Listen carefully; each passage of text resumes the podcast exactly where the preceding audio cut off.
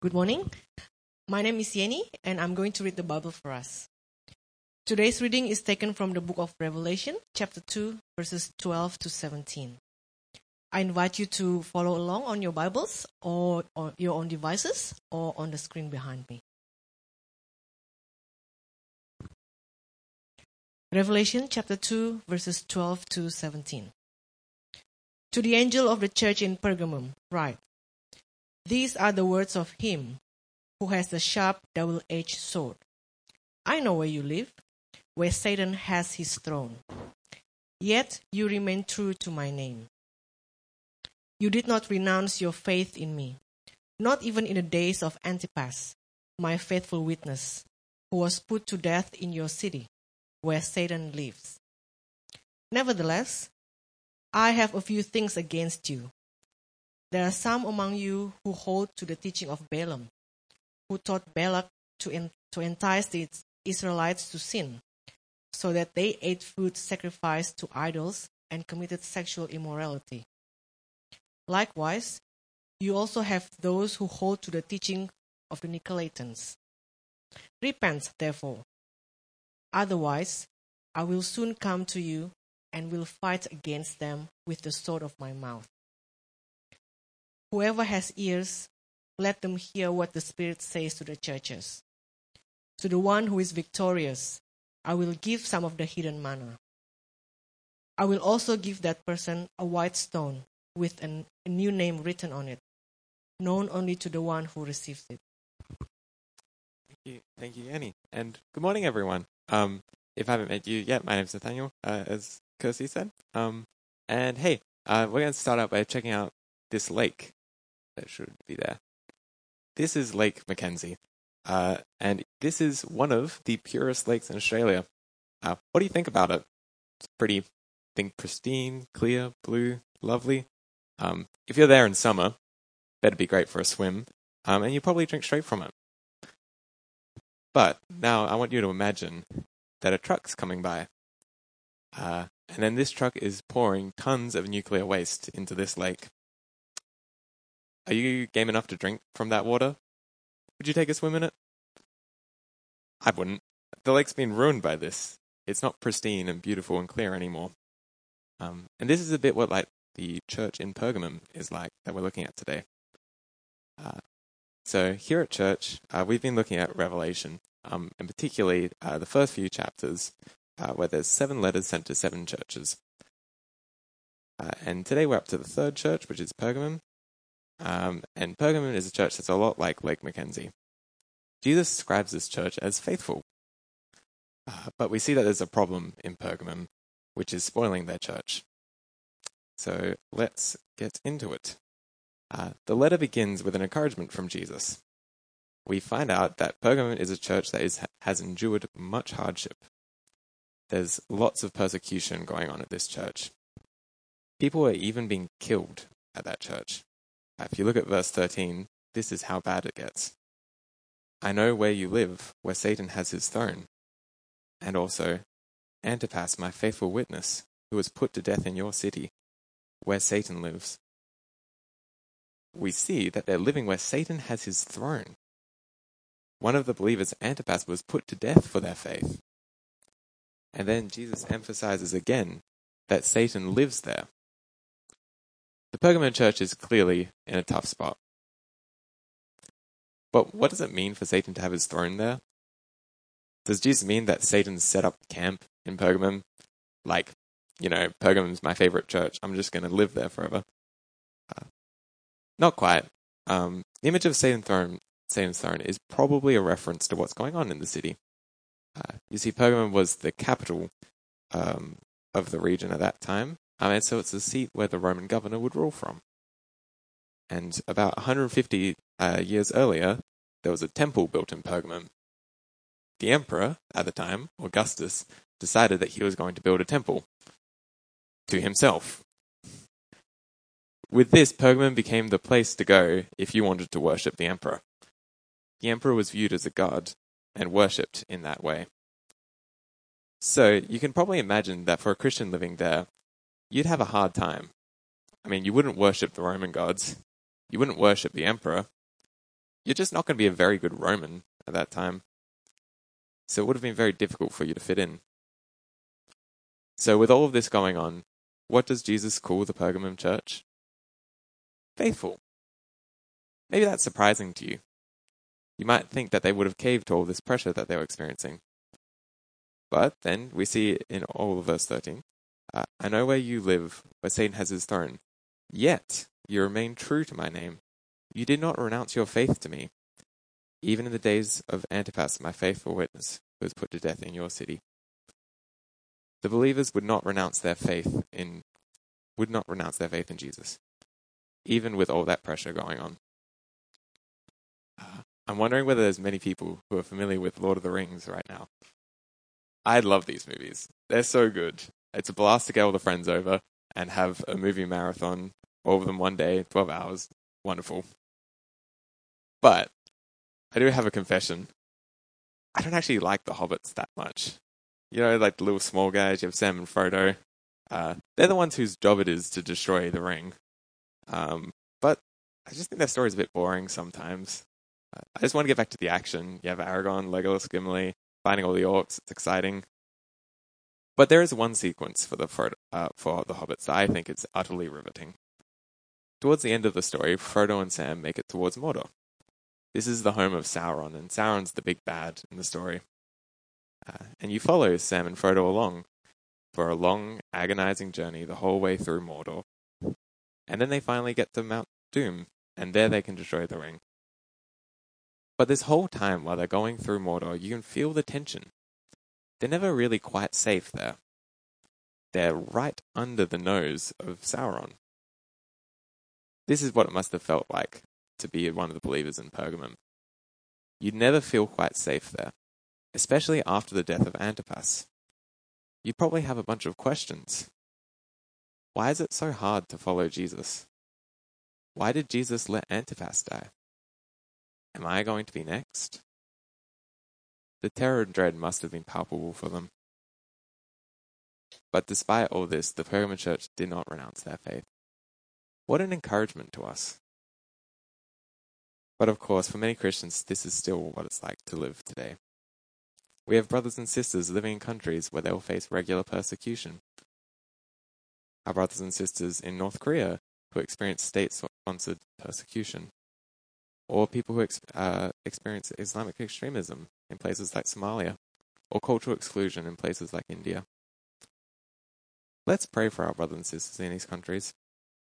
Perhaps it might help you to have a prayer guide to do this. Uh, there's organizations out there that want to help you pray for the persecuted church. Uh, organizations like Open Doors or the Voice of the Martyrs. Just like the church in Pergamon, these Christians are experiencing persecution.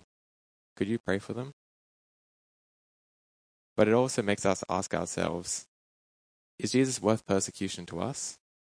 Would we be willing to follow in the steps of Pergamon? Would we be faithful when it gets tough for us?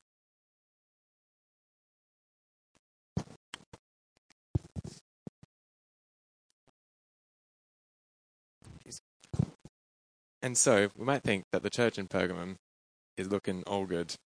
They're faithful to Jesus, and he, they're in a very tough spot. But we see that all is not quite well with them. This is because Pergamum has a false teaching issue. Look at verse 14 with me. Nevertheless, I have a few things against you. There are some among you who hold to the teaching of Balaam, who taught Balak to entice the Israelites to sin, so that they eat food sacrificed to idols and committed sexual immorality. And in verse 15, likewise, you also have those who hold to the teaching of the Nicolaitans. Like, what is this teaching of Balaam? And who are the mysterious Nicolaitans? Unfortunately, we don't really know much about the Nicolaitans.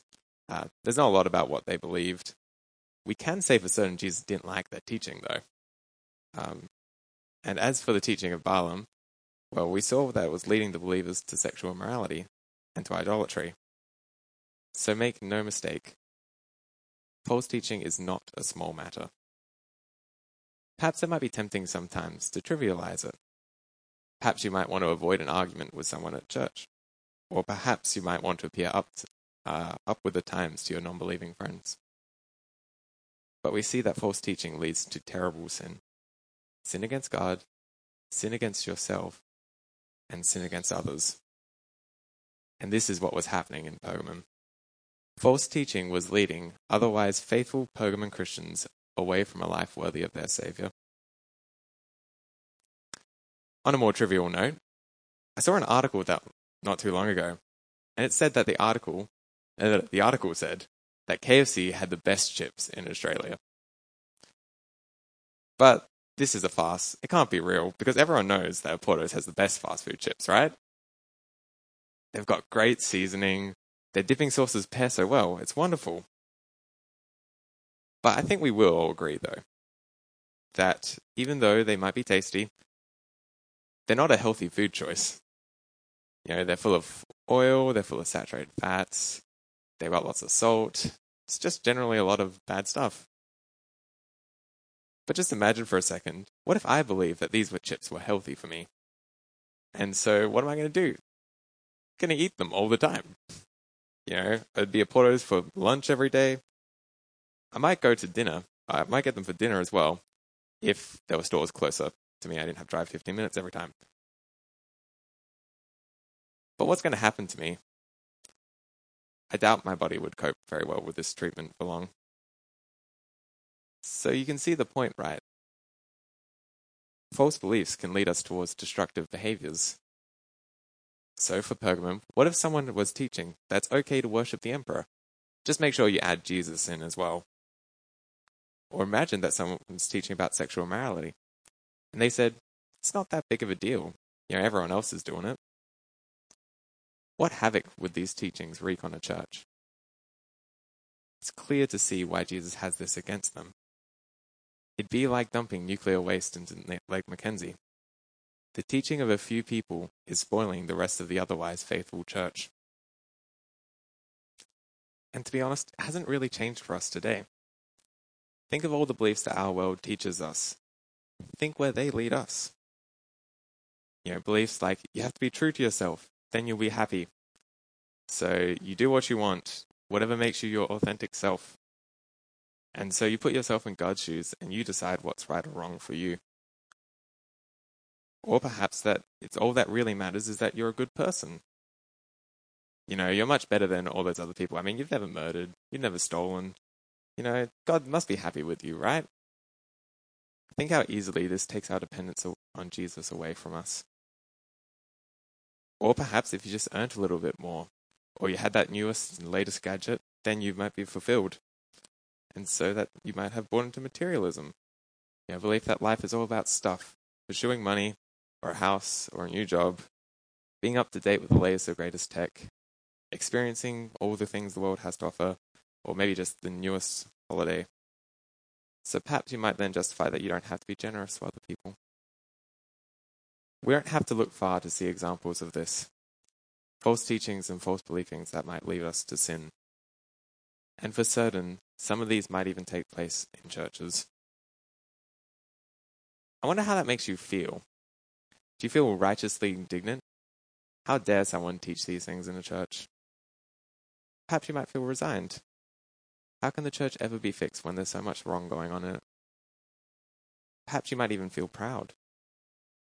We, you might believe that we'd never be in a church that has false teaching. Whichever response you have, it's probably helpful to consider how Jesus responds to them. Perhaps you imagine Jesus responding the same way as you do. Or, considering Jesus called the church faithful earlier, maybe you think he doesn't care. It's probably not that big deal to him. Well, here's what Jesus has to say. He is not going to let false teaching spoil his church. In fact, Jesus holds the whole church responsible for this false teaching.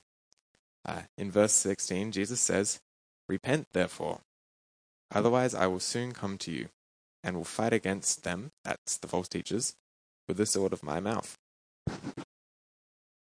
It appears that many of the believers in Pergamum were simply standing by while all this false teaching was going on.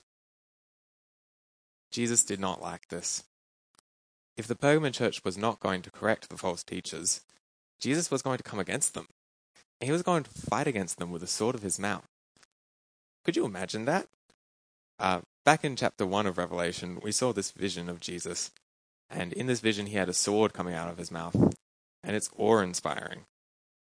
The judgment that was coming was very serious. It's something that the believers in Pergamum should have wanted to uh, avoid happening to their fellow members. I mean, think about this. If your friend believed that Portos was healthy for them, what are you going to do? Are you going to let them keep believing that?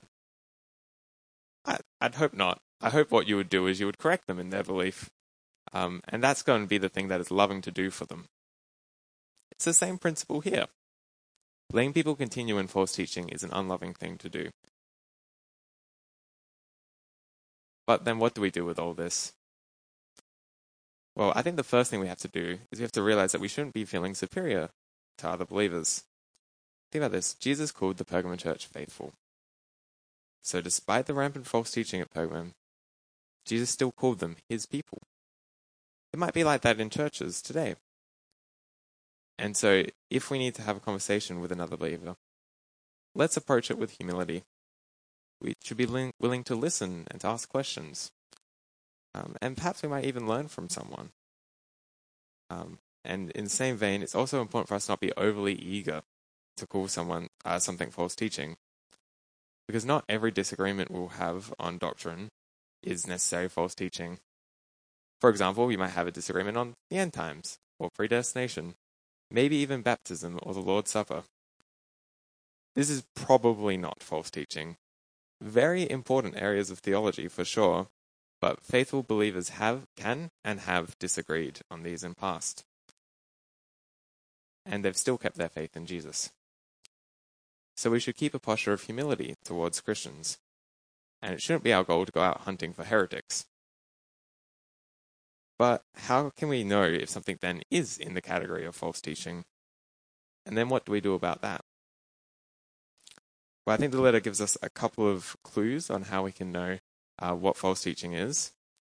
Uh, the first we see is that the teaching going on in Pergamum was leading to sexual immorality and idolatry. And so one test would be to ask, does this teaching lead us towards sin? Uh, what happened at Pergamon was an extreme example, but it could be a little bit more subtle than that. Uh, for instance, what if someone believed that their work was where they found their significance and meaning for life? Uh, then perhaps they're going to spend all their lives in the workplace and they'll neglect the relationships that God has given to them. So, sometimes false teaching might lead to sin, uh, but the second test we see in this passage is hinted at in how Jesus introduces himself. He's the one that has a sword coming out of his mouth. And this is an image of God's word. This shows us that God's word is powerful. And so God's word is the standard that we use to judge teaching. This is to say that we protect our church from false teaching by holding each other accountable to what God has to say. This is done in a community, together, not on our own and this helps us to see past our own biases. Biases. But then finally, what do we do when we do have to have a conversation with someone about false teaching? Well, Jesus commands the church at Pergamon to correct these people. It's a very serious matter. If they didn't do it, then Jesus was going to come to them. He was going to fight against them with the sword of his mouth. So, it is most assuredly the loving thing to do to correct someone who is teaching falsely. So, to do this, make sure that you're really listening to the person. Ask questions of them, and perhaps you might even help them realize where they've gone wrong. I've gone wrong themselves. Make sure that you use God's word as you go about it. So be prepared before you have one of these conversations. It could be helpful to have a clear idea um, of which Bible passages you were going to look at before you go and start the conversation. And perhaps this might seem very tricky to you, um, so have a conversation with someone that you trust beforehand. Um, I'm certain that Scott or Ada would be more than happy to talk to you about this, um, but perhaps it might be a trusted friend, or perhaps it might be someone else at your church. God's word is best read in community with other believers, and so talk it through with other believers. And finally, be sure to, uh, to approach a conversation like this with prayer.